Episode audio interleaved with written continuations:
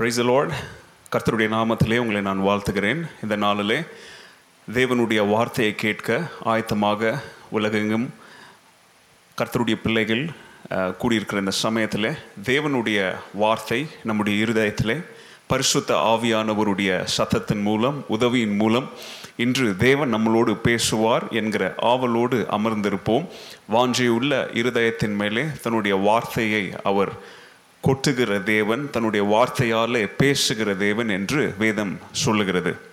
இன்றைக்கு உங்களோடு ஒரு மிக முக்கியமான ஒரு தலைப்பிலே வேத பாடத்தை நாம் சேர்ந்து ஆராய இருக்கிறோம் மனிதனுடைய வாழ்க்கையிலே மனிதனுக்கு மிக மிக ஆபத்தான ஒரு காரியத்தை குறித்து நம்ம இன்றைக்கி பேச போகிறோம். மனிதனுடைய வாழ்க்கையில் நிறைய டேஞ்சர்ஸ் இருக்குது மனிதனை வீழ்த்துவதற்காக மனிதனுடைய ஓட்டத்தை குறைவுபடுத்துவதற்காக மனிதனுடைய வாழ்க்கையில் ஃபெயிலியர்ஸை கொண்டு வருவதற்காக சாத்தான் அநேக டூல்ஸை கருவிகளை அவன் என்ன செய்கிறான்? உ- உ- உப உபயோகிக்கிறான். ஆனால் அதில் மிக முக்கியமான ஒரு கருவி எல்லா கிறிஸ்தவர்களும் கிறிஸ்தவர்கள்னு சொல்கிறத விட எல்லா மனிதர்களும் அவங்க சந்திக்கிற மிக முக்கியமான ஒரு தோல்வியின் ஒரு டூல் என்ன அப்படின்னு சொல்லி பார்த்தீங்கன்னா மனிதனை ஒரு கூண்டுக்குள்ள வச்சு அடைக்கிற அளவு அவனுடைய எண்ணங்களை அவனுடைய யோசனைகளை அவனுடைய சந்தோஷத்தை அவனுடைய உணர்ச்சிகளை கட்டுப்படுத்தி அவனை முடவனாக மாற்றக்கூடிய சாத்தானின் ஒரு பொல்லாத ஆவியை குறித்து இன்று நான் உங்களோடு பேச இருக்கிறேன் இது நாம் இப்போ கடந்து போயிட்டுருக்கிற இந்த கொடிய கொள்ளை நோயின் காலத்தில் கொள்ளை நோயினால் பாதிக்கப்படுறாங்களோ இல்லையோ இப்போ நான் சொல்ல போகிற காரியத்தினால உலகத்தில் இருக்கிற எல்லாரும் பாதிக்கப்பட்டிருக்கிறாங்க. அரேபிய தேசத்துடைய ஒரு ஸ்பை அதாவது அரேபிய தேசத்திற்காக வேலை செய்கிற ஒரு ஸ்பை வந்து பர்ஷியா தேசத்தில் அவன் வேலை செஞ்சுட்டு இருக்கும்போது அவன் வந்து ஒரு தேச துரோகின்னு கண்டுபிடிச்சி அவனை பர்ஷியா தேசம் வந்து என்ன செஞ்சுட்டாங்க? அரெஸ்ட் பண்ணிட்டாங்க. அப்போது பர்ஷிய தேசத்தில் அரெஸ்ட் பண்ணி இப்படி வேறு தேசத்துடைய ஸ்பை உளவு பார்க்குற இருக்க வேற வேற தேசத்தில் இருக்கிறவங்கள பிடிச்சாங்கன்னா அவங்க வந்து அவங்க தேசத்துடைய ஒரு ஆர்மி ஜெனரல் அவங்களுக்கு ஒரு வித்தியாச முறையில் அவர் தண்டனை கொடுப்பார்.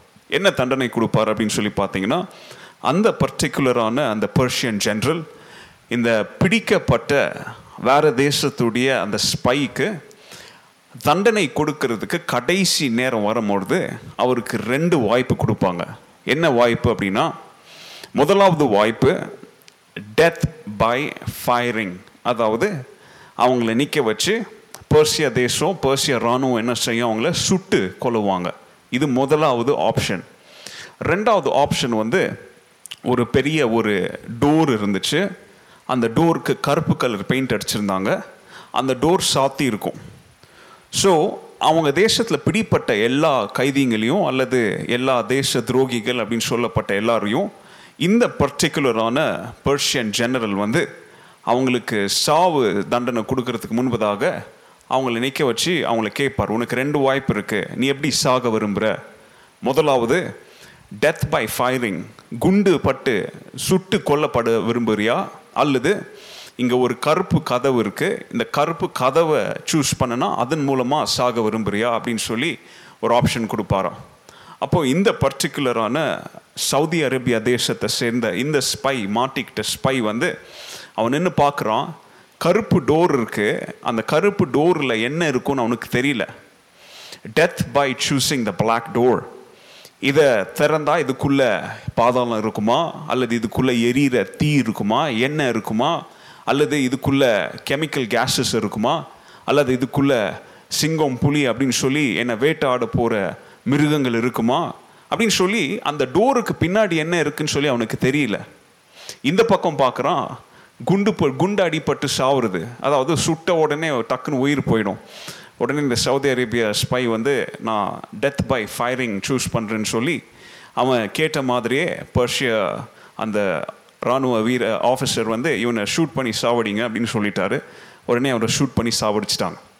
ஷூட் பண்ணி சாப்பிடுச்ச உடனே இந்த பர்ஷியா தேசத்துடைய இந்த இராணுவ அதிகாரி வந்து அவன் பக்கத்தில் இருக்கிற ஜெனரல்ஸை பார்த்து சொல்கிறாராம் இதுவரைக்கும் நம்ம கொண்டு வந்து இப்படி மரண தண்டனை கொடுக்க கொடுத்த எத்தனையோ நூற்றுக்கணக்கான துரோகிகள் தீவிரவாதிகள் தவறு செய்தவர்கள் எல்லாருமே நூற்றுக்கு நூறு அவங்க கண்களால் பார்த்து இந்த புல்லட்ஸால் அடிப்பட்டு நான் சாக விரும்புகிறேன்னு சூஸ் பண்ணது தான் நூற்றுக்கு நூறாக இருந்துச்சே தவிர யாருமே நான் இந்த கருப்பு டோரை சூஸ் பண்ணுறேன் இதன் மூலமாக நான் சாக விரும்புகிறேன் அப்படின்னு சொல்லி ஒருத்தர் கூட என்ன செய்யலையா அவங்க? சூஸ் பண்ணலையாம் உடனே அவங்க பக்கத்தில் இருக்கிற ஜெனரல்ஸ் வந்து அந்த பர்ஷியன் ஜெனரலை பார்த்து கேட்டாங்களாம் இந்த கருப்பு டோர் பின்னாடி அப்படி என்ன தான் இருக்குது? அப்படின்னு சொல்லி கேட்கும் போது அவர் சொன்னாராம் அதுக்கு பின்னாடி ஃப்ரீடம் இருக்குது. அதுக்கு பின்னாடி விடுதலை இருக்குது. அந்த டோருக்கு தான் நான் கருப்பு பெயிண்ட் அடிச்சிருக்கிறேனே தவிர அது ஓப்பன் பண்ணால் அது அந்த டோர் வழியாக அவங்க அந்த சைடு போனால் அவங்களுக்கு என்னது? மன்னிப்பு இருக்குது அவங்களுக்கு ஃப்ரீடம் இருக்குது அப்படின்னு சொல்லி சொன்னதா ஒரு சரித்திரத்தில் இந்த சம்பவத்தை எழுதி வச்சிருக்கிறாங்க. அவர் சொன்னார் they're always afraid of the unseen அதாவது அவனுக்கு நம்ம ஒரு வாய்ப்பை கொடுத்தோம். அந்த வாய்ப்பை அவன் உபயோகித்து கண்களால் காணக்கூடிய ஆபத்தை பார்த்து அவன் தேர்ந்தெடுத்தானே தவிர கண்களால் பார்க்காம அதுக்கு பின்னாடி ஜீவன் இருக்குதா மரணம் இருக்குதான்னு சொல்லி பார்க்காம எல்லாரும் என்ன செஞ்சாங்க? விடுதலை என்ன செஞ்சிட்டாங்க? அவங்க தவற விட்டுட்டாங்க. இது எதனால தெரியுமா? நான் ஆரம்பத்தில் சொன்ன அந்த பொல்லாத ஒரு ஆவி. சாத்தான் கையில் அவன் உபயோகிக்கிற அநேக வல்லமையான கருவிகளில் ஒரு மிக வல்லமையான கருவியின் பேர் தான் பயம். பயத்தினால அந்த கருப்பு டோர் பின்னாடி என்ன இருக்குது அப்படின்னு சொல்லி தெரியாம பயத்தினால நிறைய பேர் அவங்களுக்கு வர இருந்த விடுதலை அவங்க என்ன செஞ்சிட்டாங்க? தவற விட்டுட்டாங்க.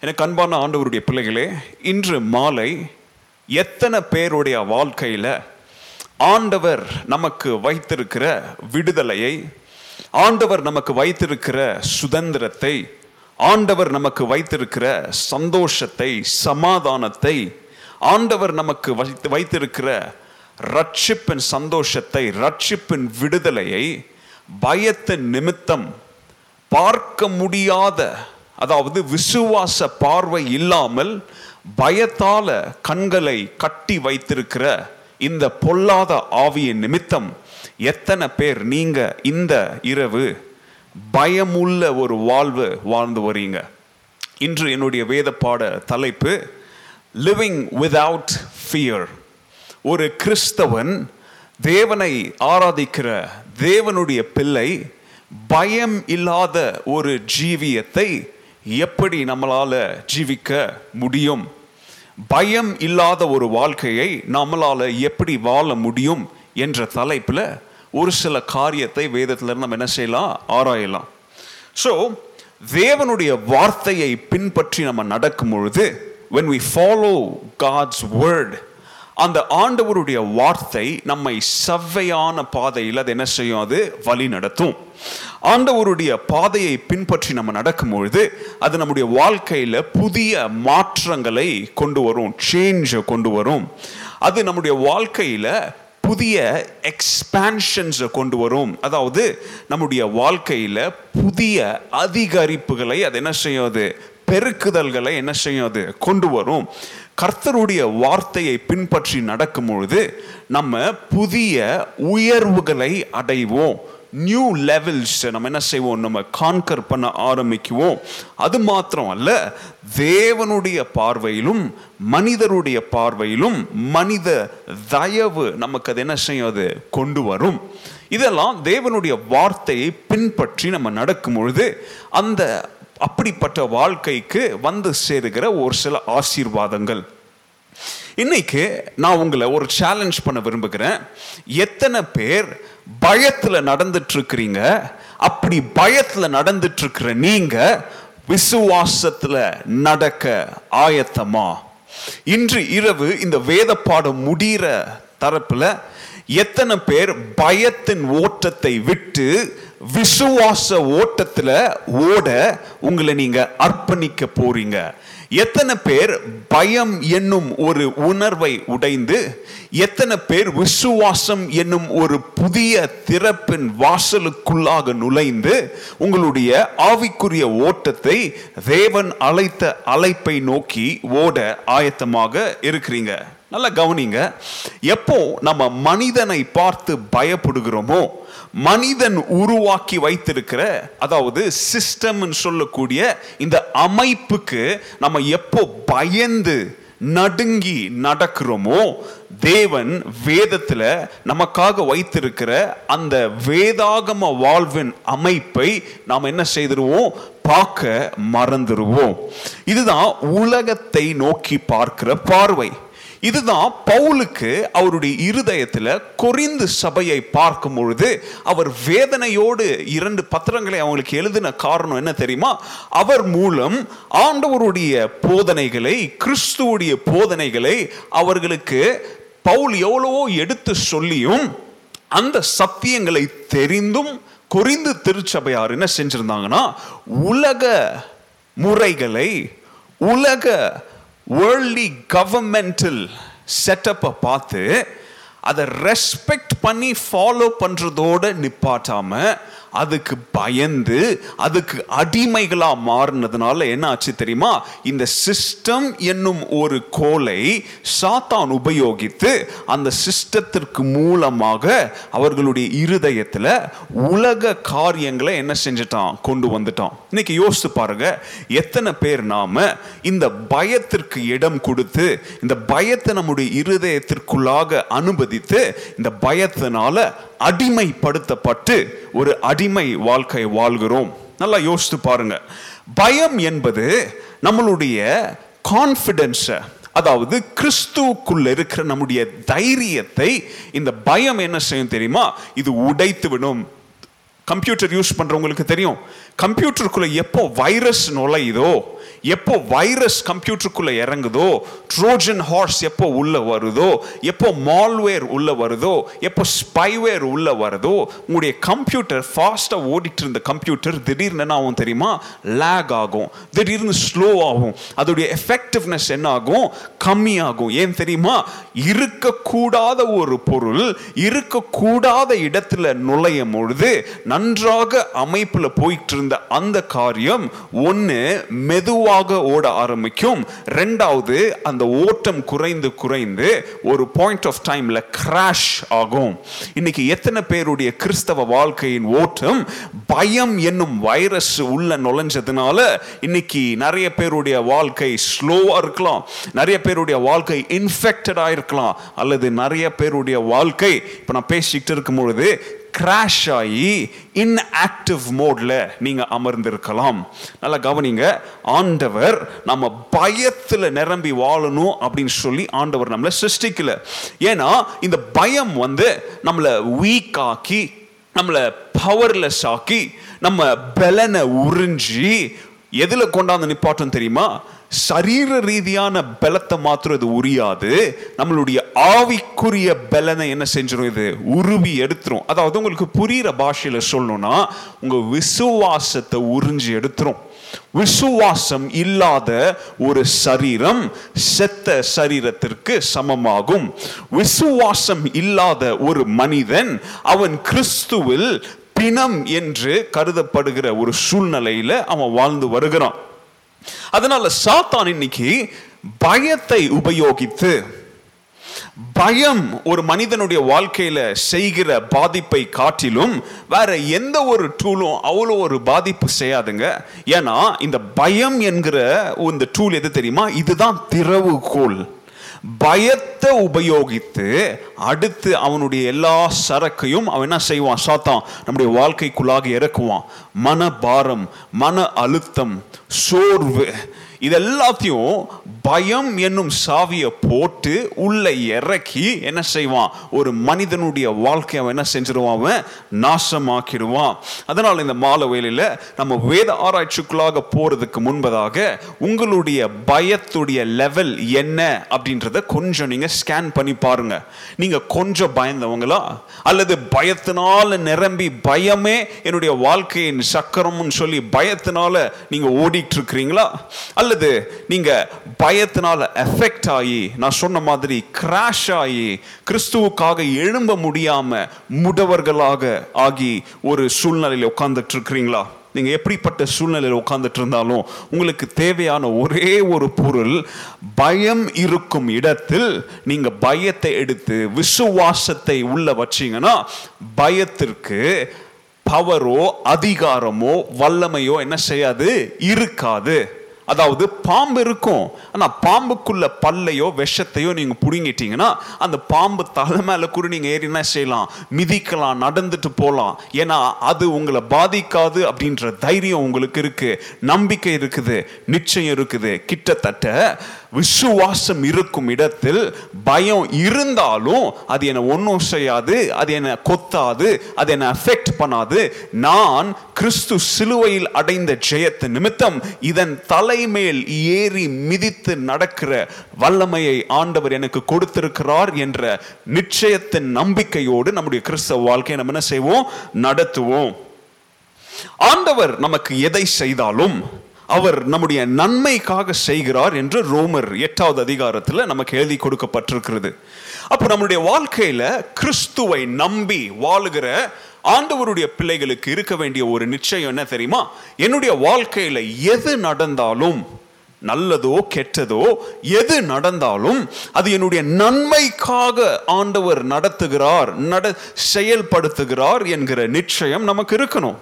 we have to have the assurance that no matter what happens in my life, whether it is good or whether it's bad, whether it's a positive environment or it's a negative environment, God always makes it happen or permits it for my good. என்கிற ஒரு விசுவாசத்தை ஒரு நம்பிக்கையை ஒரு அஷூரன்ஸை நாம் என்ன செய்யணும் அடைந்தவர்களாக இருக்கணும் ரெண்டு திமுத்தி ஒன்னாவது அதிகாரம் ஏழாவது வசனம் இவ்விதமாக சொல்லுகிறது. For God has not given us a spirit of fear தேவன் நமக்கு பயமுள்ள எதை தரல? ஆவியை தரவில்லை. நல்லா கவனிங்க அப்போ பயம் என்பது என்ன தெரியுமா? சைக்கோ தெரபிஸ்டோ அல்லது சைக்கையாட்ரிஸ்டோ அல்லது ஃபிசியோலாஜிக்கலி எக்ஸ்பர்ட்ஸாக uh, இருக்கிற மென்டல் பிஹேவியர் தெரபிஸ்டோ அல்லது எக்ஸ்பர்ட்ஸோ சொல்லலாம். பயம் என்பது ஃபியர் என்பது ஒரு உணர்ச்சி ஒரு அட்ரினலின் புஷ் உன்னுடைய பாடியில் உன்னுடைய பிரெயினால் கண்ட்ரோல் பண்ணப்படுகிற அல்லது உன்னுடைய எமோஷனல் ஹோல்லேருந்து ஆப்ரேட் செய்யப்படுகிற ஒரு ஹார்மோன் அப்படின்னு சொல்லலாம் சயின்டிஃபிக்காக ஆனால் வேதம் சொல்லுகிறது தேவன் நமக்கு பயம் என்னும் ஒரு ஆவியை தராமல் பட் ஆஃப் பவர் ஆனால் வல்லமையும் அன்பும் தெளிந்த புத்தியுள்ள ஆவியை என்ன செய்திருக்கிறார்? தந்திருக்கிறார்.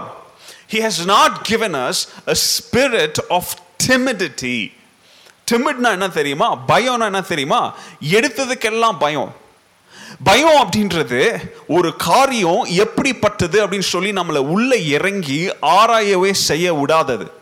அந்த காரியத்தை பார்த்த உடனே இது எனக்கு சரி வராது அப்படின்னு சொல்லி வித்ட்ரா பண்ணக்கூடிய டிஃபீட்டிங் நெகட்டிவ் எனர்ஜி நான் ஆரம்பத்தில் சொன்ன சம்பவத்தின் மாதிரி எப்படி எல்லா கைதிகளும் அந்த கருப்பு டோரை பார்த்த உடனே அதுக்குள்ள என்ன இருக்கு அப்படின்னு சொல்லி கூட நல்ல கவனிங்க. சாக போறோன்றது தெரிஞ்சிருச்சு. இல்லையா? அது உள்ள என்னதான் இருக்கு அப்படின்னு சொல்லி நூத்து கணக்கான பேர் செத்துருக்காங்க ஒருத்தனுக்கு கூட கியூரியாசிட்டி வரலையா? இந்த டோருக்குள்ள என்னதான் இருக்கு அப்படின்னு சொல்லி பார்க்கலான்னு சொல்லி ஒருத்தன் தைரியமா அந்த டோரை சூஸ் பண்ணியிருந்தானா அவனுக்கு விடுதலை கிடைச்சிருக்கும். இதுதான் டிமிடிட்டி என்ன இருக்குது அப்படின்னு சொல்லி கூட நம்மளை என்ன செய்ய விடாது தெரியுமா? டெஸ்ட் பண்ண விடாது. யோசனைகளால கூட அதை என்ன செய்ய விடாது? யோசிக்க விடாது. இதுதான் டிமிடிட்டி ஆண்டவர் நமக்கு இப்படிப்பட்ட ஒரு ஆவியை கொடுக்கவில்லை. ஃபோனிங் ஃபியர்னு சொல்லுவாங்க. அதாவது ரொம்ப பார்த்தது தொட்டது வச்சது தூங்கிட்டு இருப்பாங்க. தம்பி அப்படின்னு சொல்லி தட்டி எழுப்புனா பயந்து அலறி அடிச்சுக்கிட்டு என்ன செய்வாங்க? எலும்புவாங்க ஃபோனிங் ஃபியர் இப்படிப்பட்ட ஆவியினால நம்ம வாழ வேண்டும் அப்படின்னு சொல்லி ஆண்டவர் நம்மளை என்ன செய்யல? ஒரு சிருஷ்டிக்கவில்லை. But he has given us a spirit of power. வல்லமையுடைய ஒரு ஆவியை கொடுத்திருக்கிறார். And of love and of well balanced mind பாருங்க தெளிந்த புத்தி அப்படின்னு சொல்றதுக்கு ஒரு ஆங்கில டிரான்ஸ்லேஷன்ல சவுண்ட் மைண்டுன்னு போட்டிருக்கிறாங்க கிளியர் மைண்டுன்னு போட்டிருக்கிறாங்க. இன்னொரு வேதாகமத்தில் வெல் பேலன்ஸ்ட் மைண்ட் பாருங்க என்ன அருமையாக எழுதியிருக்கிறாங்க வெல் பேலன்ஸ்ட் கார்ப்பரேட் லைஃப்பில் இருக்கிற எல்லாருக்கும் தெரியும். ஒர்க் லைஃப் பேலன்ஸ் அப்படின்ற ஒரு கான்செப்ட் இருக்குது. அதாவது நம்முடைய வாழ்க்கையில் ஒரு இருபத்தி நாலு மணி நேரத்தை எவ்வளோ நேரம் வேலைக்கு எவ்வளோ நேரம் நம்முடைய குடும்பத்திற்கு நம்முடைய ப்ரையாரிட்டிஸில் கார்ப்பரேட் ப்ரையாரிட்டிஸ்லையும் நம்ம எவ்வளோ நேரம் வேலைக்காக ஒதுக்குறோம் எவ்வளோ நேரம் நம்முடைய குடும்பம் பிள்ளைகள் நம்முடைய சொந்த இன்ட்ரெஸ்ட் ஹாபீஸ்க்காக ஒதுக்குறோம் அப்படின்றத யார் வெல் பேலன்ஸ் பண்ணுறனோ அவன் தான் சக்ஸஸ்ஃபுல்லாக என்ன செய்ய முடியும்? ஒரு கார்ப்பரேட் என்டிட்டியில் அவனால் வாழ முடியும். வெல் பேலன்ஸ்ட் மைண்ட் யாருக்கு பயம் இருக்குதோ யார் பயந்தாங்கொலியா இருக்கிறானோ அவனுக்கு இப்படிப்பட்ட வெல் பேலன்ஸ்டான லைஃப் இருக்காது. ஏன்னா பயம் என்ற ஒரு வைரஸ் உள்ள இருக்கிறதுனால அவனுடைய வேலை அவனுடைய வேலை நேரம் வீட்டிற்கு வெளியில அவனுக்கு இருக்கிற காரியங்கள் அதையும் குடும்பத்தையும் எப்படி மேனேஜ் பண்ணணும் அவனால சரியா தெரியாது. நல்லா நிறைய கிறிஸ்தவ ஆண்கள் இருக்கிறீங்க. நிறைய பேர் வேலை வேலை அப்படின்னு சொல்லி என்ன பண்றோம் நம்ம? போறோம். வேலைக்கு போயிட்டு வீட்டுக்கு வந்த பிறகும் அந்த வேலையை என்ன செய்கிறோம் நம்ம வீட்டுக்கு கொண்டு வந்து பிள்ளைங்களோடு நம்மளால என்ன செய்ய முடியறதில்ல. நேரம் செலவழிக்க முடியறதில்ல. மனைவியோடு அன்பாக என்ன செய்ய இருக்க முடியறதில்ல. சிரிச்சு பேசி அவங்களோட அந்த நேரம் செலவழிக்க முடியறதில்ல. ஏன்னா உள்ள பயம் என்கிற ஒரு ஆவி இருக்கிறதுனால அது அவங்களுடைய ஒர்க் லைஃப் அவங்களுடைய சவுண்ட் மைண்டை எதுக்கு ப்ரையாரிட்டி கொடுக்கணும்? எதுக்கு முக்கியத்துவம் கொடுக்கணும்? எதுக்கு நேரம் செலவிடணும்? அப்படின்னு சொல்லி அவங்கள பயம் என்கிற ஒரு ஆவி உள்ளுக்குள்ளே போய் அவங்கள குழப்பி எப்போ பாருங்க ஏதோ ஒன்று யோசித்துக்கிட்டு பெனாத்திக்கிட்டு இருப்பாங்க. ஒரு ஷார்ப்பான மைண்டில் அவங்க என்ன செய்ய மாட்டாங்க? இருக்க மாட்டாங்க. ஆனால் வேதம் சொல்லுது ஆண்டவர் தன்னை விசுவாசிக்கிற தன்னுடைய பிள்ளைகளுக்கு இப்படிப்பட்ட குழப்பத்துடைய ஒரு ஆவியை கொடுக்கவில்லை. தெளிந்த புத்தியை செல்ஃப் கண்ட்ரோல் நிறைய பேருக்கு என்ன இருக்காது? செல்ஃப் கண்ட்ரோல் இருக்காது. நிறைய பேருடைய பிகெஸ்ட் வீக்னஸ் இதுதான். எனக்கே தெரியும் இப்படிப்பட்ட நிறைய பேர். நல்லா படிச்சிருப்பாங்க நல்ல வேலையில் இருப்பாங்க நல்ல டேலண்ட் இருக்கும் நல்ல போஸ்டிங்கில் இருப்பாங்க. ஆனால் திடீர்னு அவங்கள பயப்படுத்துகிற ஏதாச்சும் ஒரு சூழ்நிலை வந்துச்சுன்னா அல்லது அவங்க பயந்துட்டாங்கன்னா திடீர்னு என்ன செய்வாங்க தெரியுமா? ஒலர ஆரம்பிக்குவாங்க. சரியான முறையில் யோசிக்க முடியாது. டிசிஷன்ஸ் எல்லாம் தவறு தவறாக எடுப்பாங்க. திடீர்னு கோவம் வந்து கத்துவாங்க. ஏன் தெரியுமா? சவுண்ட் மைண்ட் இல்லாததுனால வெல் பேலன்ஸ் இல்லாததுனால செல்ஃப் கண்ட்ரோல் இல்லாததுனால இந்த பயம் என்கிற ஆவி அவர்களை பயத்திற்குள்ளாக கட்டி வைத்து அவங்களுடைய வாழ்க்கையை நரக வாழ்க்கையாக மாற்றுகிறது. இந்த மாலை வேளையிலே பயத்தின் ஆவியை ஆண்டவர் நமக்கு என்ன செய்யல? தரவில்லை என்கிற உண்மையை சத்தியத்தை என்னுடைய வார்த்தைகளை கேட்டுக்கொண்டிருக்கிற ஆண்டவருடைய பிள்ளைங்க என்ன செய்யணும் நீங்க? மறந்து விடக்கூடாது. நல்லா கவனிங்க. பயம் என்கிற பொல்லாத ஆவி நோட்ஸ் எடுக்கிறீங்கன்னா எழுதிக்காங்க. பயம் என்கிற பொல்லாத ஆவி எப்பொழுதும் அழிவை நோக்கி ஒரு மனிதனை வழி நடத்தும்.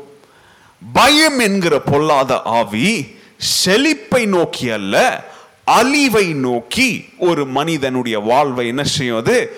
வழி நடத்தும்.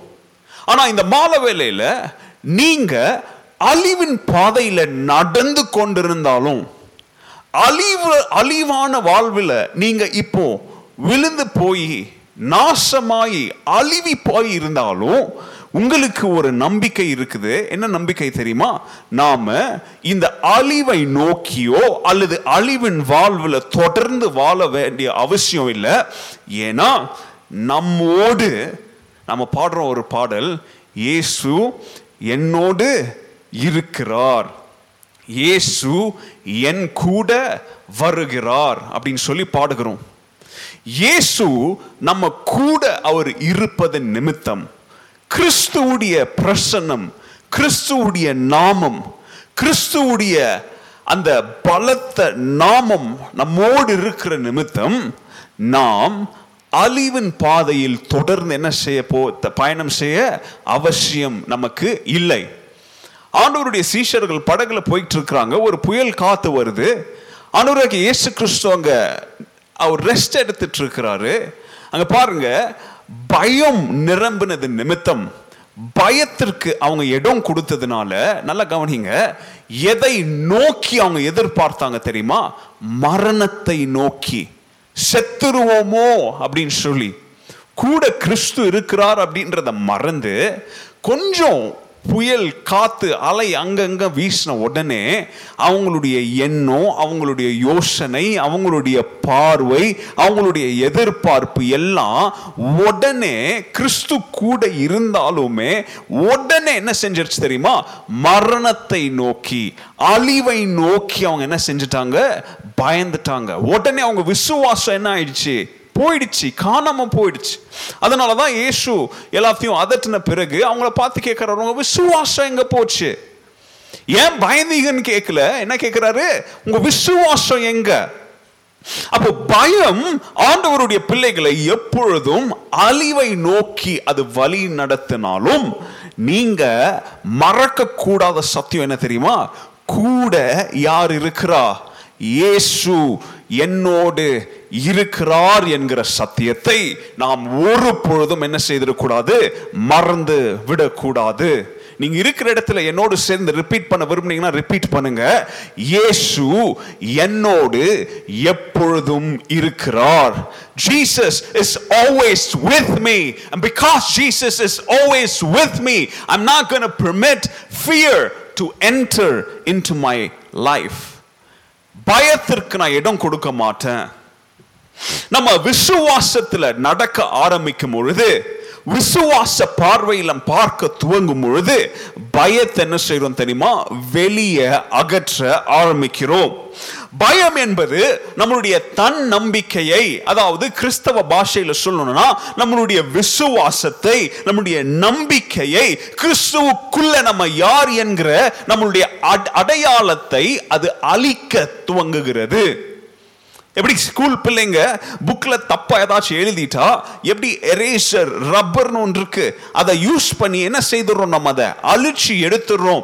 கிறிஸ்துவுக்குள்ள நான் ஒரு வெற்றி பெற்றவன் கிறிஸ்துவுக்குள்ள நான் இவன் நான் இவள் அப்படின்னு சொல்லி நமக்காக ஆண்டவர் எழுதி கொடுத்த அந்த அடையாளத்தை இந்த பயம் என்கிற எரேஷர் உள்ள வந்து என்ன செய்து தெரியுமா? நம்ம நம்மை குறித்த அந்த உணர்வை நம்மை குறித்த அந்த ஐடென்டிட்டிய நம்ம கையாலேயே இந்த பயம் என்ன செய்ய வைக்க தெரியுமா? அழிக்க வைக்குது. எத்தனை பேர் இன்னைக்கு நீங்க அப்படி கிறிஸ்துவுக்குள்ள நீங்க யாரா இருந்தீங்களோ அப்படிப்பட்ட உங்க ஐடென்டிட்டிய பயத்தின் நிமித்தம் நீங்க அழித்து விட்டு இன்னைக்கு போலி வேஷத்தோடு நான் ஒரு கிறிஸ்தவன் அப்படின்னு சொல்லி நான் ஒரு ஆண்டவருடைய பிள்ளைன்னு சொல்லி நீங்க உட்கார்ந்துட்டு இருக்கிறீங்க. வெளியேறவங்கமா நம்ம எந்த வேஷம் வேணா போடலாம். உள்ளான மனிதன் எந்த சூழ்நிலையில் இருக்கிறான் அப்படின்றத உங்களுக்கும் தேவனுக்கும் மாத்திரம்தான் தெரியும். கொஞ்சம் யோசித்து பாருங்க இன்னைக்கு. உங்க ஐடென்டிட்டியை தொலைச்சிட்டு நீங்க இருக்கிறீங்களா? இன்னைக்கு நம்முடைய இந்திய தேசத்துல ஆதார் கார்டு இல்லைன்னா ஓட்டர் ஐடி இல்லைன்னா நீ ஒரு சிட்டிசனே இல்லைன்னு சொல்றாங்க. அப்படி நம்ம ஆதார் ஓட்டருக்காக லைன்ல நின்று எதற்காக? நான் ஒரு இந்திய பிரஜை அப்படின்னு சொல்லி அழிந்து போகிற இந்த உலக ராஜ்யத்தில் நிரூபிப்பதற்காக இந்த சமூகத்தில் நம்ம நிமிர நிரூபிப்பதற்காக எத்தனையோ முயற்சி எடுக்கிறோம் லஞ்சம் கொடுக்கிறோம். ஆனால் கிறிஸ்துவுக்குள்ள நீங்கள் யார் என்பதையே மறந்து போய் பயத்து நிமித்தம் தொலைச்சி போய் நீங்க உட்கார்ந்துட்டு இருக்கிறீங்களே இது எவ்வளோ கொடூரமான ஒரு சூழ்நிலை. பயத்திற்கு இடம் கொடுக்கும் பொழுது பயம் சாத்தான் பயத்தின் நிமித்தம் பயத்தை கொண்டு நம்முடைய வாழ்க்கையில கண்ட்ரோலிங் ரைட்ஸ் அவன் என்ன செய்திடறான்? எடுத்துடுறான். முழுமையான கண்ட்ரோல் அவன் எடுத்துக்கிறான். நிறைய பேருடைய வாழ்க்கையில பயத்தை எந்த விதத்துல பார்க்கலாம் தெரியுமா? கோபத்தின் ரூபத்தில் பார்க்கலாம். நிறைய பேர் எப்பவும் பாருங்களேன் எரிஞ்சுக்கிட்டே இருப்பாங்க. பிள்ளைங்க வந்தா பிள்ளைங்கள்ட்ட எரிஞ்சு விழுவாங்க. மனைவி கிட்ட அன்பா பேச மாட்டாங்க. யார் ஃபோன் பண்ணாலும் ஒன் வேர்ட் ஆன்சர்ல என்ன செய்வாங்க? கட் பண்ணிடுவாங்க. என்ன நடக்குது? மனசுல என்னதான் நடந்து யோசித்துட்டு இருக்கிறான்? வாழ்க்கையில் என்னதான் பிரச்சனைன்னு கேட்டால் பிரச்சனை எதுவும் இருக்காது. ஆனால் உள்ளுக்குள்ள பயம் சின்ன காரியத்தை பார்த்தோ பெரிய காரியத்தை பார்த்தோ அல்லது எதிர்காலத்தை குறித்தோ ஏதோ ஒரு காரியத்தை நிமித்து வரியின் மூலம் கவலைப்படுவதன் மூலம் ஆரம்பித்த பயம் இன்னைக்கு அவனுடைய வாழ்க்கையில முழுமையான கண்ட்ரோலை எடுத்ததுனால கோபம் நிறைந்தவனா இருக்கிறான். எப்போ பாருங்க அவன் மூஞ்சி சிடு சிடுன்னு வச்சுட்டு இருப்பாங்க. அவன் முகத்துல அந்த அன்பு இருக்காது. அவங்க முகத்தை பார்த்த உடனே நமக்கு இருக்கிற சந்தோஷம் உற்சாகம் என்ன செஞ்சிடும்? எல்லாம் போயிடும். ஜீரோ ட்ரெயின் அவுட் ஆயிடுவோம். பயம் நிறைந்து வாழ்கிறவனுடைய வாழ்க்கையின் ஒரு கனி என்ன தெரியுமா? எப்பவும் கோபமாக இருப்பாங்க. கோபப்படுறவங்களா இருப்பாங்க. இப்படி நீங்க பயம் நிறைந்தவர்கள் இன்னைக்கு நமக்கு எனக்கு நேரம் இருந்துச்சுன்னா இது குறித்து அதிகமாக நான் சொல்லுவேன். ஆனால் இந்த ஒரு காரியத்தோடு நிப்பாட்டுறேன். இன்னைக்கு பயத்தின் நிமித்தம் அந்த பயம் உங்களை எவ்விதமான விதங்களில் ரூபங்களில் உங்களை உருவெடுத்து வச்சிருக்கிறது. நிறைய பேர் பயத்தின் நிமித்தம் அவங்க போதை பொருளுக்கு என்ன செய்யறாங்க அடிமைகளா இருக்கிறாங்க. கெட்ட பழக்கங்களுக்கு பயத்தின் நிமித்தம் அடிமைகளாக இருக்கிறாங்க. இவ்வளோ ஏன்? பயத்தின் நிமித்தம் நிறைய கிறிஸ்தவர்கள் தேவனுடைய திருச்சபையை விட்டு அவங்க என்ன செய்திருக்கிறாங்க? பிரிக்கப்பட்டு வனாந்திரத்தில் வாழ்ற மாதிரி கிறிஸ்துவுக்கும் அவங்களுக்கும் எந்த ஒரு உறவும் இல்லாம இன்னைக்கு பாதாளத்திற்கு நேராக பயணத்தில் அவங்க பயணித்துட்டு இருக்கிறாங்க. எல்லாம் எது நிமித்தம்? பயத்தின் நிமித்தம். நல்லா கவனிங்க. பயமில்லாத ஒரு கிறிஸ்தவனிடத்தில் சாத்தானுக்கு எந்த ஒரு வேலையுமே இல்லை. அதாவது ஒரு ஃபியர்லெஸ் கிறிஸ்டியன் இருக்கிறான் பாருங்க. அவன் கிட்ட சாத்தானுக்கு அப்பாயிண்ட்மெண்ட்டே இல்லைங்க. பயமில்லாத ஒரு கிறிஸ்தவன் இடத்தில் சாத்தானுக்கு என்ன இல்லை? எந்த ஒரு வேலையுமே இல்லை. இன்னைக்கு சாத்தான் அடிக்கடி உங்ககிட்ட வரானா? அடிக்கடி ஒவ்வொரு ரூபங்களை நிமித்தம் உங்களை சோதிக்க முயற்சி இருக்கிறானா ஒவ்வொரு காரியங்களின் நிமித்தம் சாத்தான் அவனுடைய கண்ணீர்களுக்குள்ள உங்களை வில அவன் முயற்சிக்கிறானா? நீங்க இன்னும் பயமில்லாத ஒரு கிறிஸ்தவன் அப்படின்ற லெவலுக்கு நீங்க என்ன செய்யலன்னு அர்த்தம்? வரவில்லை அப்படின்னு அர்த்தம். சோ முதலாவது காரியம் பயம் என்கிற பொல்லாத ஆவி அழிவை நோக்கி நம்ம என்ன செய்கிறோம் வழி நடத்தும். இது மாத்திரம் இல்லைங்க. பயத்துல வாழுகிறவர்கள் நான் இப்ப சொன்னேன் இல்லையா அழிவை நோக்கி அவங்க போயிட்டு இருக்கிறாங்கன்னு சொல்லி. இப்படி பயம் நிரம்பி பயத்தினால கண்ட்ரோல் பண்ணப்பட்டவர்கள் அவங்க நித்திய வாழ்க்கையின் பாதையில் அவங்க என்ன செய்யல? அவங்க பயணித்து கொண்டிருக்கல. எரிகிற அக்கினியும் கந்தகமும் எரிது எரிந்து கொண்டிருக்கிற நரகம் என்று சொல்லக்கூடிய த லேக் ஆஃப் ஃபயரை நோக்கி இந்த பயம் என்ன செய்யும் தெரியுமா அவங்கள? வலி விலகி விலக செய்து அவங்களை அகேன் நித்திய அழிவை நோக்கி வழி நடத்தும் தி அன்பிலீவிங் பீப்புள் அதை கவனிங்க. பயம் ஒரு பிலீவரை அன்பிலீவராக மாற்றும்.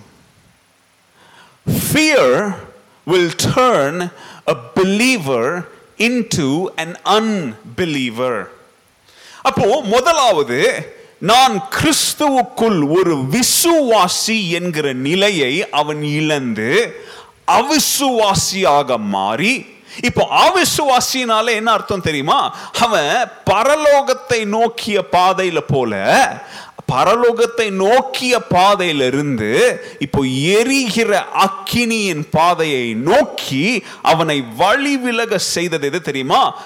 பயத்தின் ஆவி பயத்தின் ஆவியின் மூலம் தூண்டப்பட்டு அவன் செய்கிற செயல்கள் கிரியைகள். ரெவலேஷன் சாப்டர் டுவெண்ட்டி ஒன் இதில் ஆறாவது வசனத்திலிருந்து நீங்கள் வீட்டில் படித்து பாருங்கள் இதில் என்ன சொல்லியிருக்காங்க அப்படின்னா நானே அல்பாவும் ஒமேகாவும் நானே துவக்கமும் முடிவும்.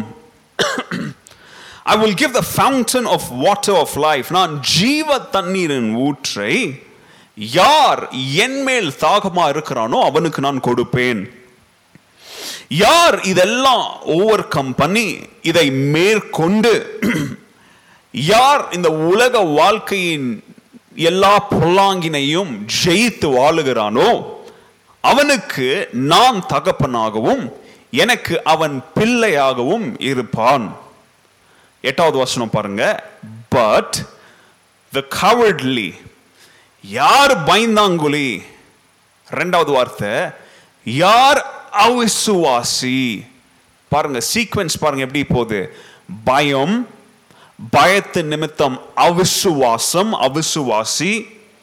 அவிசுவாசி பிகம்ஸ் an abomination அதாவது தேவனுடைய பார்வையில் தீண்டாமையாக பா- பார்க்கப்படுகிறவன் அதாவது பாவத்து நிமித்தம் அருவருக்கப்படுகிறவன். அடுத்து லிஸ்ட் போது மர்டரர்ஸ் கொலை செய்கிறவன். இம்மாரல் சோர்சரர்ஸ் ஐடலேட்டர்ஸ் அப்படின்னு சொல்லி பொய் சொல்றவனுங்க பெரிய லிஸ்ட்டு போய் அவங்களுக்கு எந்த இடம் ரிசர்வ் ஆயிருக்குன்னு சொல்லி பைபிள் சொல்லுது தெரியுமா?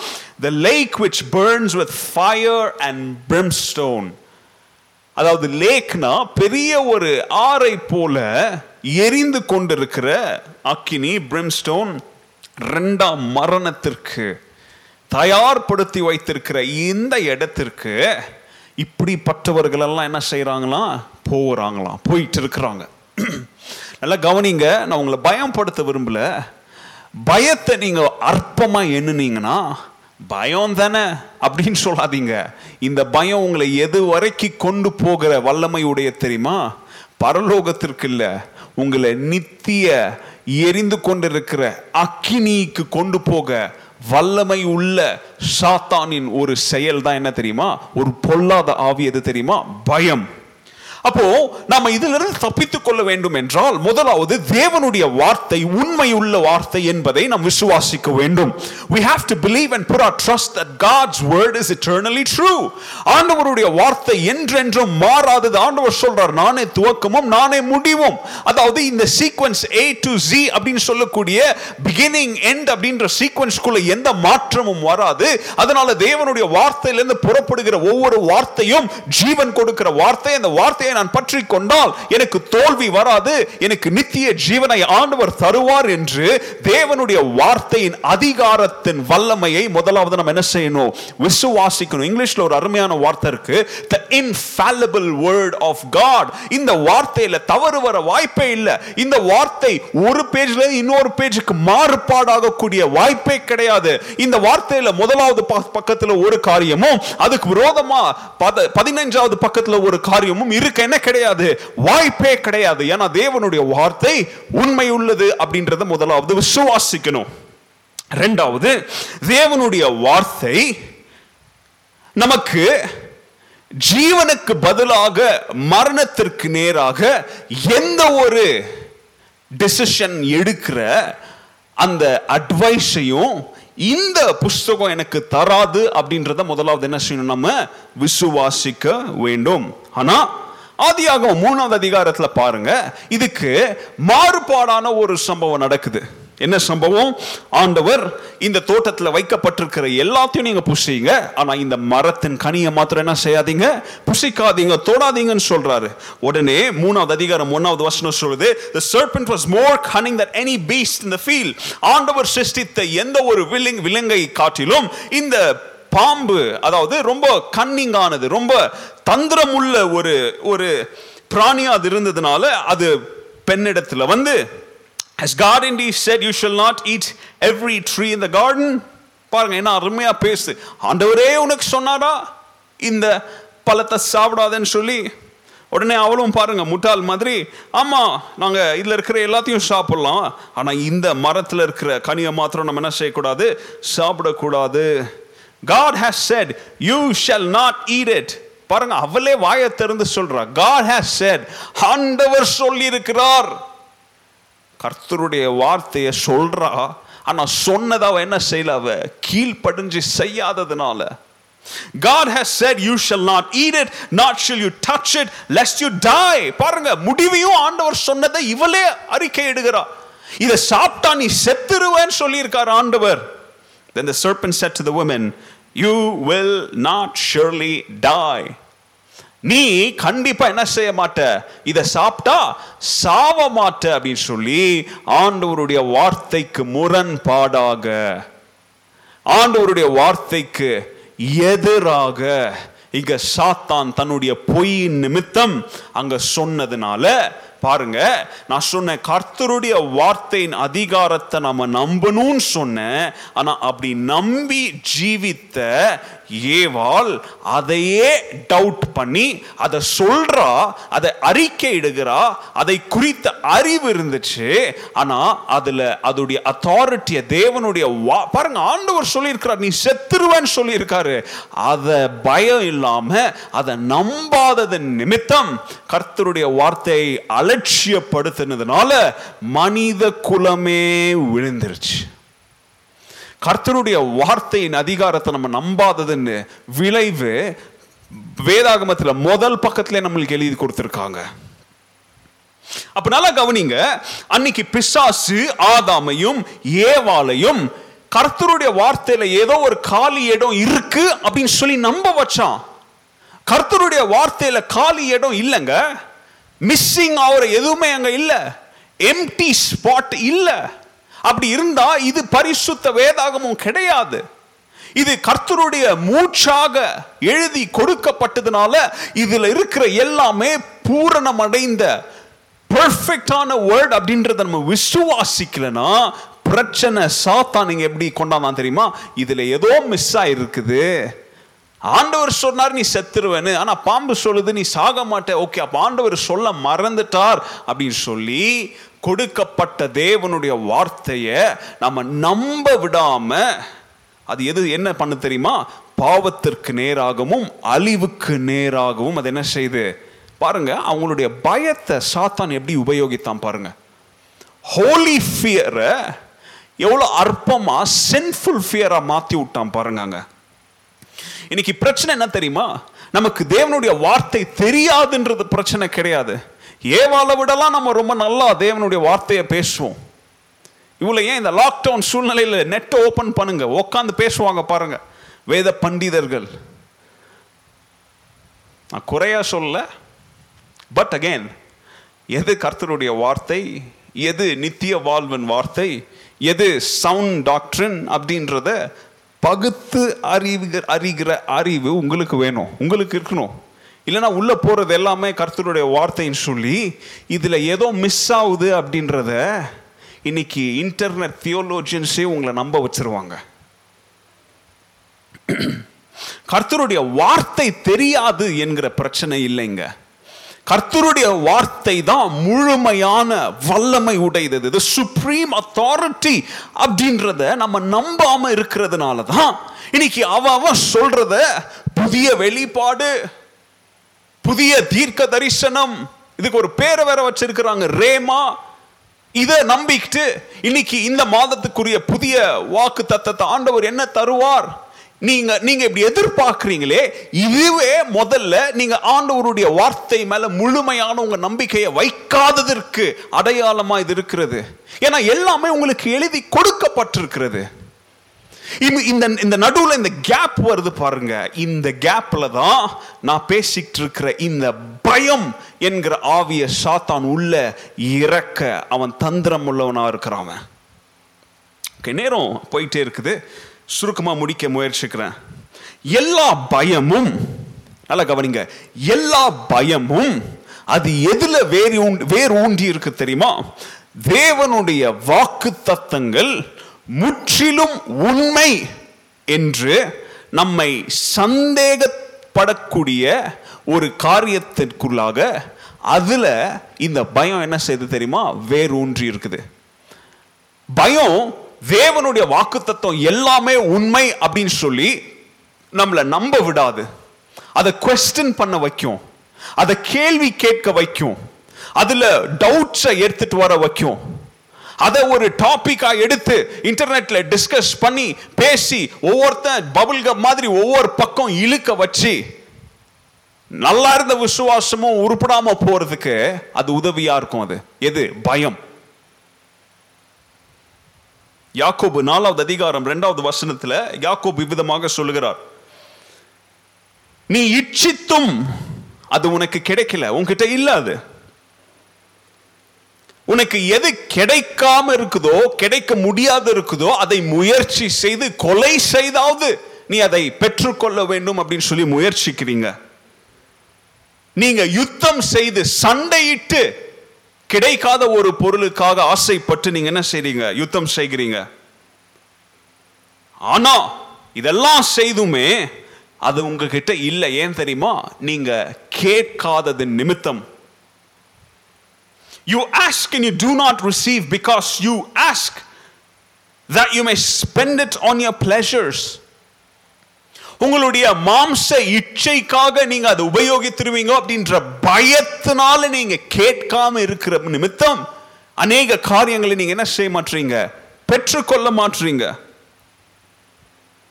you want what is not yours அதாவது எனக்குரியது இல்லை அப்படின்னு தெரிஞ்சும் இது எனக்கு வேணும் அப்படின்னு சொல்லி இந்த பாவ மாம்சம் நம்மளை இச்சிக்க வைக்குது பாருங்க. அதுக்காக நம்ம பாவ செயல்களில் இறங்கி கொலைகளையும் செய்து தாவீது செஞ்சான் இல்லையா? அப்படி செய்து நம்ம அதை முயற் அடைய முயற்சிக்கிறோம். ஆனா நாம கேட்பது முதலாவது சரியானது இல்லை அப்படின்ற ஒரு உணவு இருக்கிற உணர்வு இருக்கிறபடியால் because you know you be asking for what you have no right to இது எனக்கு உரியது இல்லை அப்படின்னு தெரிஞ்சும் நம்ம அதை கேட்கிறோம். அதுக்கு முயற்சிக்கிறதுனால எப்படி சின்ன பிள்ளைங்க ஸ்பாயில்டு சில்ட்ரன் அப்படின்னு சொல்லுவோம். அதாவது பார்க்குற எல்லாத்தையும் கேட்குவாங்க இல்லையா? அவங்க பிள்ளைங்க வந்து மிட்டாயை பார்த்தா எனக்கு மிட்டாய் வேணும். இன்னொரு குழந்தைக்கிட்ட இந்த ஆட்டோ சாமான் இருக்கும் அது வேணும். அடுத்து இது வேணும் அது வேணும். பார்க்குற எல்லாத்தையும் குழந்தைங்க எப்படி அடம் பிடிச்சி வாங்குறாங்களோ அதை போல அடம் பிடிச்சு நம்ம வாங்குறது நிமித்தம் அநேக காரியங்கள் நமக்கு என்ன பண்ண மாட்டேங்குது? கிடைக்க மாட்டேங்குது. பி ஷோர் கவனிங்க. இங்க யாக்கோபு நமக்கு சொல்லித்தர பாடம் என்ன தெரியுமா? When you ask God for something ஆண்டவரத்தில் ஏதாச்சும் ஒன்று எனக்கு வேணும் அப்படின்னு சொல்லி நீங்க கேட்டீங்கன்னா அதை நீங்க முதலாவது உங்களுக்கு என்ன தேவை அப்படின்றத முதல்ல நல்லா தெரிஞ்சுக்காங்க. ரெண்டாவது கேட்பதை பயத்து நிமித்தம் நீங்க கேட்காம இருக்கிறீங்க அப்படின்றத என்ன செஞ்சுக்கோங்க நீங்க? பார்த்துக்கோங்க. முதலாவதே அவர் சொல்லிடுறாரு இது தேவையா? Yes or no algorithm flow chart போற மாதிரி எஸ் ஆர் நோ நோனா அங்கே ஸ்டாப் ஆயிடும். கேட்பது எனக்கு தேவை இல்லையா ஸ்டாப் அங்கே. அதுக்கு மேல போகாதீங்க. கேட்பது எனக்கு தேவையா? அது என்னுடைய வாழ்க்கைக்கு எவ்விதமாக பயனடையும் அப்படின்னு சொல்லி உறுதியா இருந்தீங்கன்னா அந்த இடத்துல பயத்தை கொண்டு என்ன செய்யாதீங்க? கேட்காதீங்க. நான் கவனிங்க காட் அதுக்கு தான் சொல்றாங்க விசுவாசத்தினால் ஜெபிக்கும் ஜெபம் யாரை ரட்சிக்கும்? பிணியாளிகளை ரட்சிக்கும் பயத்தினால் ஜெபிக்கும் ஜெயம்னு போ ஜெபம்னு போடல. விசுவாசத்தினால். அப்போ நன்றா தெரிஞ்சுக்கோங்க. ஆண்டவர் பயத்திற்கல்ல விசுவாசத்திற்கு அவர் பதில் அளிக்கிற தேவன். God always response to faith and not fear கடைசி காரியம். இந்த பயத்தை நம்முடைய வாழ்க்கையிலிருந்து எப்படி நம்ம அகற்ற முடியும்? முதலாவது தேவனுடைய அன்புல நாம் நிலைத்திருந்து முதலாவது தேவனுடைய அன்பு என்றால் என்ன அப்படின்ற அறிவு நமக்கு இருக்கணும். ரெண்டாவது அந்த தேவனுடைய அன்பு என்றால் என்ன என்கிற அறிவில் நம்மளுடைய விசுவாசத்தை நம்ம வைத்து அந்த அறிவும் அந்த விசுவாசமும் நம்மை பயத்திலிருந்து விடுவிக்கும் என்கிற நம்பிக்கையை நாம் உடையவர்களா இருக்கிறோம். நான் சொல்றதை நல்லா கவனிங்க. கொஞ்சம் குழப்பமா இருக்கலாம் உங்களுக்கு. But again follow me carefully முதலாவது தேவனுடைய அன்பை குறித்த அறிவு. ரெண்டாவது அந்த அறிவின் நிமித்தம் நம் இருதயத்தில் பெருகக்கூடிய விசுவாசம். இவைகள் இரண்டும் நம்மை பயத்தில் இருந்து நம்மளை என்ன செய்யும் அது? விடுதலை ஆக்கும். ஒன்னு யோவான் நாலாவது அதிகாரம் பதிமூணாவது வசனம் சொல்லுது by this we know that we are abiding in him நாம் தேவனோடு நிலைத்திருக்கிறோம் என்று எது காண்பித்து கொடுக்கிறது தெரியுமா? And he is in us நாம் தேவனிலும் தேவன் நம்மிலும் நிலைத்திருக்கிறார் அப்படின்றது. Because he has given us of his spirit அதாவது நாம உறுதியாக ஸ்டெடி அப்படின்னு சொல்லுவோம் இல்லையா? குடிகாரனால ஸ்டெடியா நடக்க முடியாது. தெளிந்த புத்தியா இருக்கிறவனால தான் எப்படி இருக்க முடியும்? ஸ்டெடியா நிற்கவும் முடியும் நடக்கவும் முடியும். அப்ப நம்முடைய வாழ்க்கையில நம்முடைய ஓட்டம் நடத்தை எல்லாமே ஸ்டெடியா தேவனுள்ள அவருக்குள்ள வேரூன்றி டீப்பா இருக்குது அப்படின்றது கடையாலும் அவர் நம்மள ஜீவிக்கிறார் அப்படின்றதுக்கு அடையாளம் ஹீஸ் கிவன் அஸ் லைஃப் நமக்கு ஜீவனை தன் ஜீவனிலிருந்து நமக்கு அவர் நம்முடைய ஜீவனை ஊற்றி அவருடைய ஆவியிலிருந்து நமக்கு என்னத்தை கொடுத்திருக்கிறார்? ஜீவனை கொடுத்து இருக்கிறார். அப்போ தேவனுடைய ஆவி தேவனுடைய வாழ்க்கை தேவனுடைய ஜீவன நிமித்தம் நாம் ஜீவன் பெற்றவர்களா இருக்கிறபடியால் தேவனுடைய உருவம் அவர் அன்பாகவே இருக்கிறார். அன்பு அப்படின்னு சொல்லி இப்போ நான் பேசினோம்னா எவ்வளோ வசனங்கள் சொல்லலாம். அவர் அன்பாகவே இருந்து அந்த அன்பின் ஆவி நமக்குள்ள ஊற்றப்பட்டு அந்த அன்பின் ஸ்வரூபம் ஸ்வரூபமாக அவருடைய சாயல நம்ம சிருஷ்டிக்கப்பட்ட பட்ட பண்ணப்பட்டதால் அவர் நமக்குள்ள இருக்கிற நிமித்தம் அந்த அன்பு பூரண அன்பு எல்லா பயத்தையும் என்ன செஞ்சிடும் அகற்றிடும். வெளியில துரத்திடும் ரெண்டாவது பரிசுத்த ஆவியானவர் நமக்குள்ள இருக்கும் பொழுது அவர் நம்ம பயத்தினால கட்டப்பட்டிருக்கிற நம்முடைய கண்களை அவர் பார்வை கொடுக்கிறார் பார்க்க உதவி செய்கிறார்.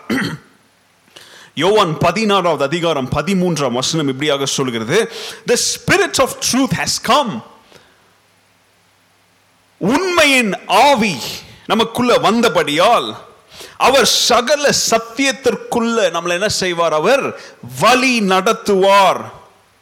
அவர் அவருடைய சொந்த அத்தாரிட்டி மேலே அல்ல. அவர் எதை சொல்லுகிறாரோ அவர் எதை கேட்கிறாரோ என்னிடத்திலிருந்து வரப்போகிறவைகளையும் அவர் உங்களுக்கு என்ன செய்வார்? தெரியப்படுத்துவார் வெளிப்படுத்துவார். He will guide you into all the truth ஆனால் கவனிங்க பயம் இருக்கிற இடத்துல கைட் கைடன்ஸ்க்கு இடம் இருக்காது. ஏன்னா பயம் இருக்கிற இடத்துல எலும்பி நடமாட என்ன இருக்காது? தைரியம் இருக்காது. பாதை நமக்கு தெரியாது. பாதை இருந்தாலும் நடந்து போக வேண்டிய வழி நமக்கு தெரியாது. ஆனா பரி முதலாவது சொன்ன தேவனுடைய அன்பு நமக்குள்ள இருந்தா பயத்தை வெளியில துரத்தலாம்.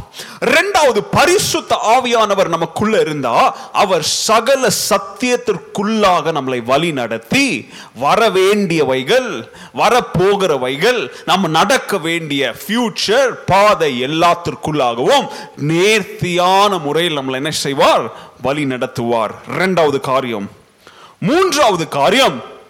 எப்படி நம்ம இந்த வீட்டில் விதைகளை கொண்டு போய் ஒரு தொட்டியில போடும் பொழுது அந்த விதை நிமித்தம் ஒரு புதிய செடி ஒரு ஜீவன் பிறந்து வருதோ? அந்த மாதிரி. நேத்து கூட எங்க வீட்டில் என்னுடைய தங்கச்சி என் ரூமுக்கு முன்னாடி ஒரு தொட்டியை கொண்டாந்து வச்சிருந்தா. என்னன்னு சொல்லி பார்த்தா நான் இந்த இதுல சில்லி போட்டிருக்கிறேன்.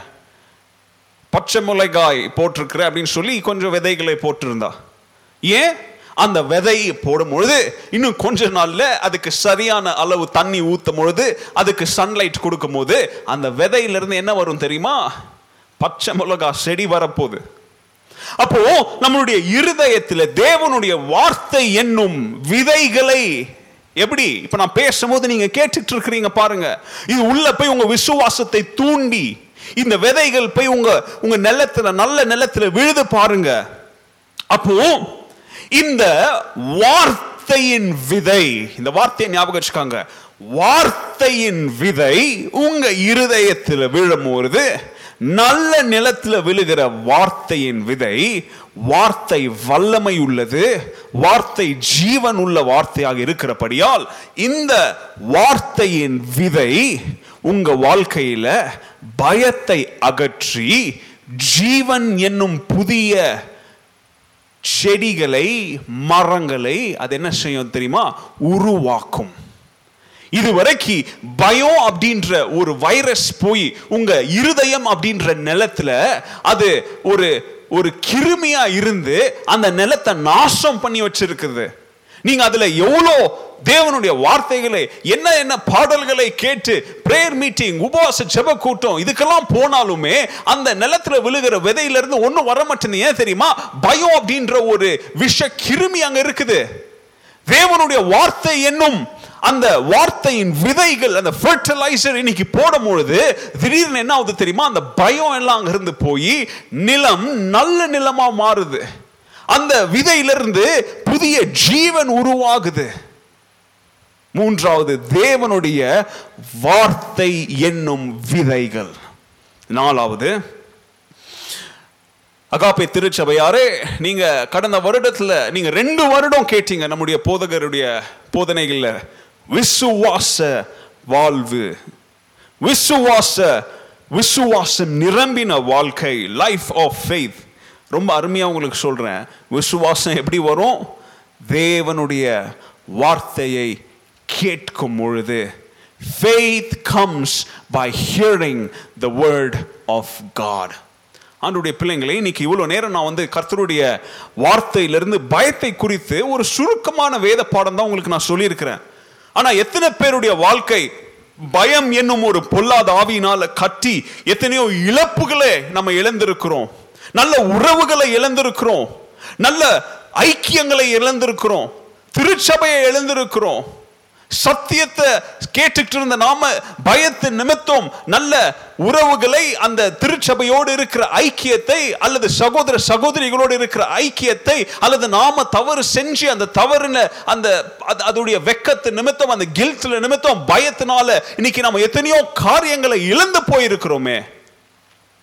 ஒரு உண்மையான ஒரு சம்பவத்தை நான் உங்களுக்கு சொல்லியிருக்கிறேன் ஏற்கனவே.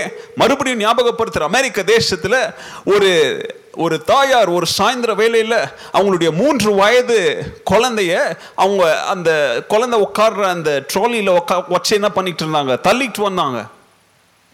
அதுக்கு நிறைய பேர் சொல்லுங்க பிராம்னு சொல்கிறாங்க ஸ்ட்ரோலர்னு சொல்கிறாங்க அப்போ அந்த மூணு வயசு குழந்தைய இந்த சாயங்கால நேரத்தில் சூரியன் முழுகிற நேரத்தில் இந்த அம்மா வந்து ப்ரெக்னெண்ட்டாக இருக்கிறாங்க இவங்க. வயிற்றுல ஒரு குழந்தை மூணு வயசு குழந்தைய உட்காந்து என்ன பண்ணிட்டு இருக்காங்க ஸ்ட்ரோலரில் தள்ளிட்டு போயிட்டு இருக்கிறாங்க அப்போ அமெரிக்க தேசத்தில் அது நல்லா நேச்சரான இடம் இருக்கிறதுனால அங்கே ஒரு ஒரு பிரிட்ஜு பக்கத்தில் ஒரு சின்ன ஒரு லேக் மாதிரி இருந்துச்சு. அந்த லேக் பக்கம் என்ன செஞ்சுட்டு இருந்தாங்க தள்ளிட்டு போயிட்டே இருந்தாங்க. அப்போ அவங்க அந்த இயற்கை காட்சிகளெல்லாம் பார்த்து தள்ளிட்டு போயிட்டே இருக்கும்போது திடீர்னு அவங்க என்ன செஞ்சாங்க? ஒரு கல் இருந்தது அவங்க என்ன செய்யல? பார்க்கல. அந்த குழந்தையுடைய அந்த ஸ்ட்ரோலர் அந்த கல்லில் பட்டு அந்த ஸ்ட்ரோலரில் உட்காந்துட்டு இருந்த மூணு வயசு குழந்தை தவறி கீழே என்ன செஞ்சிருச்சு? அந்த தண்ணி உள்ள விழுந்துருச்சு. சாயங்கால நேரம் நிறைய பேருடைய நடமாட்டவங்க இல்லை. சூரியன் முழுங்கி கொண்டிருக்கிற நேரம். உடனே இந்த பிரெக்னெண்டா இருக்கிற அம்மா பயத்தில் என்ன செய்யணும்னு அவங்களுக்கு தெரியல. ஜோராக கத்துறாங்க. யாராவது இருந்தால் காப்பாத்துங்க. என் குழந்தை கீழே விழுந்துட்டா காப்பாத்துங்க காப்பாத்துங்கன்னு அழுகுறாங்க கொஞ்ச நேரம் ஆச்சு யாருமே வரல.